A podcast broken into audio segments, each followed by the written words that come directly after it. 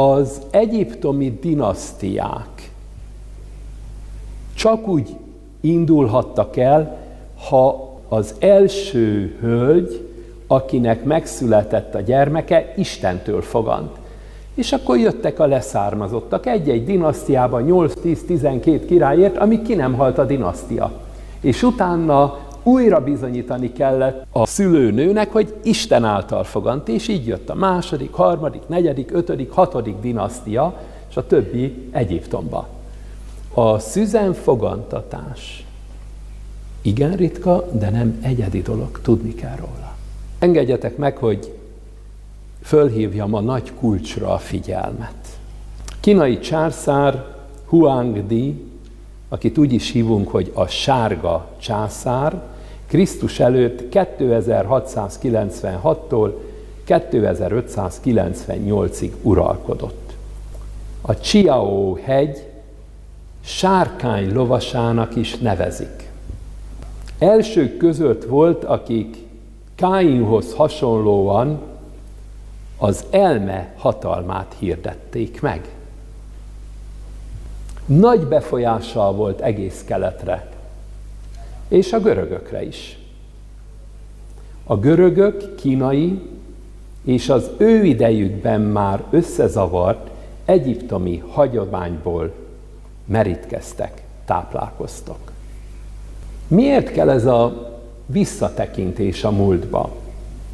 Minél messzebb tekintünk vissza, annál távolabbra látunk előre. Winston Churchill szavait hallottátok. A szellemvilág elmondja mindazt, ami a történelemben mindeddig rejtett dimenzióként élt.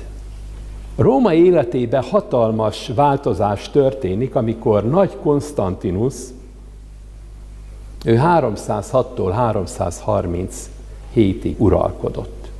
Elvonul Konstantinápolyba. A nyugat-római birodalom bukását 476-ra teszik, és tudjuk, hogy Attila, aki legyőzi a római birodalmat 452-be, valójában a nyugat-római birodalom bukása 452-ben volt, ahogy Attila legyőzte őket, de a történelem csúsztat rajta több mint egy évtizedet, 476-ra teszik, hogy ki ne derüljön, hogy Attila volt az, aki szétszúzta a nyugat-római birodalmat. A római birodalom szétesik. Központ Bizáncba marad, Rómába pedig megalakul egy pápai állam. Az egyházi állam eredetét a középkori hagyomány a hamisított Konstantinuszi adománylevél alapján Nagy Konstantinra vezeti vissza, aki szerint első szilveszter pápának ajándékozta egész Itáliát. Azért gyönyörű, nem? Tehát a pápai állam úgy kezdődik, hogy van egy hamisított levél, amiben azt írják, hogy Nagy Konstantinus a pápaságnak adta egész Itáliát, ő meg elment Konstantinápolyba. Petrimonium pet. A görög és római papok, hogy titkaik véletlenül se kerüljenek napvilágra, a látnokok jövendőmondók által 357-ben a jóslást, a jövendőlátlást törvénytelenné teszik. Miért? Hogy ki ne derüljön, hogy mit csinálnak. Mivel a jóslás és a szellemekkel való kommunikáció eredménye, így bújtatottan a szellemekkel való kommunikációt tiltották meg a rómaiak saját maguk védelmére. Hát ha nekik nincs szellemi kapcsolatuk, és a kínaiak szerint is, a kínaiak utasítása szerint is ki kellett zárniuk úgy a szellemi, lelki életet, mint a hadviselés során a jóslást. Julianus apostata, Hellas prokonzulja, aggódva panaszkodik. Apollónnak nem maradt szentélye. Nincs beszélő forrás. A patak száraz, pedig annyi mondani valója volt még. A régi görögök megszokták, hogy jósokhoz, jövendőlátókhoz fordulnak, reményt, vigaszt, utat mutattak az égiek számukra, és a rómaiak betiltják mindezt. Valentiánus császár 364-375-ig ért, ő mondja, hogy ősi misztériumok eltörlése elviselhetetlenné teszi az életet a görögök számára. A delfi jósokat a kémek, a papok váltották fel a római birodalomban, úgy, mint Kínában.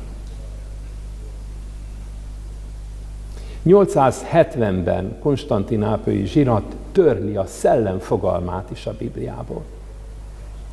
Marad a Szentlélek, ami nem azonos a szellemmel.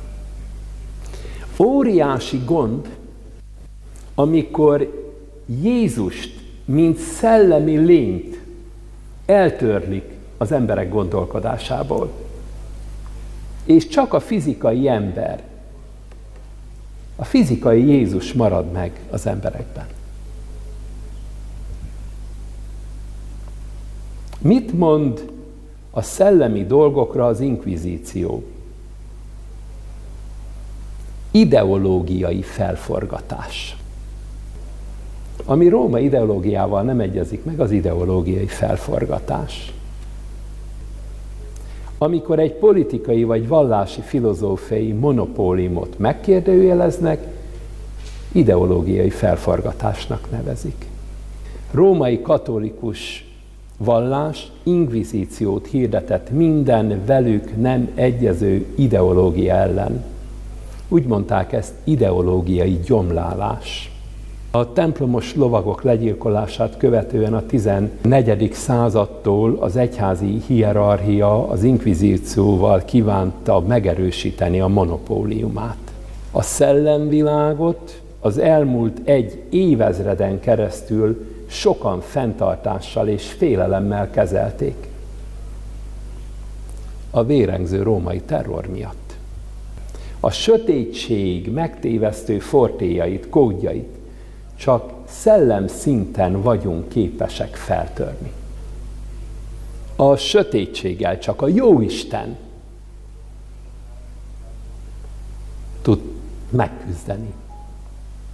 A szellemtudományok gyakorlói, a kódtörők. A sötétség kódjait csak a szellemtudó emberek tudják föltörni, a jó Isten segítségével. Az ügynökök, a CIA, a KGB, a Mozad titkokat igyekeznek beszerezni. A szellemvilágban viszont nincsenek titkok.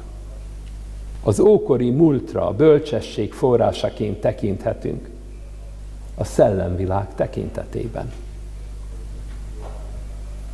A sötét oldal egyik fő módszere viszont a megtévesztés. Megkérdezhetnétek most, miért foglalkozunk mi ezzel, hiszen mi a testi, lelki, szellemi gyógyulásunkat keressük? Azért, mert a háborús módszerek és a betegségekkel való küzdelem között igen nagy hasonlóság van. Az ember épp úgy meg van tévesztve a betegségei leküzdésében, mint ahogy az emberek meg vannak tévesztve vallási nézeteikbe és háborús helyzeteikbe. Ez a megtévesztésről szól. Az emberek immunrendszere teljesen le van becsülve. Pedig ha van bennünk isteni erő, az az immunrendszerünkben mutatkozik meg. Ma már az immunrendszert egy nem létező valaminek tekintik. Nem az immunrendszert erősítik, hogy legyőzze a betegségeket, hanem mindenféle kegyszerekkel, vegyszerekkel próbálják legyőzni a betegséget. Megjegyzem, ennyi beteg még a világon soha nem volt, mint amennyi most van. Tekintsetek vissza 4-5-6 ezer évre, lássátok az elsötétítés folyamát, és hogy volt -e erre idejük, nem siettek. Lassan, de biztosan sötétítették el az emberiséget. Lassan, de biztosan metszették ki a tobozmirigyet. És nem egy műtéttel, filozófiával, vallásokkal és a tudományjal. Megpróbálták megszüntetni az emberbe azt, ami emberivé teszik. Eltüntetni a lelkét és a szellemét. Eltüntetni az isteni kapcsot, az isteni kapcsolódás lehetőségét.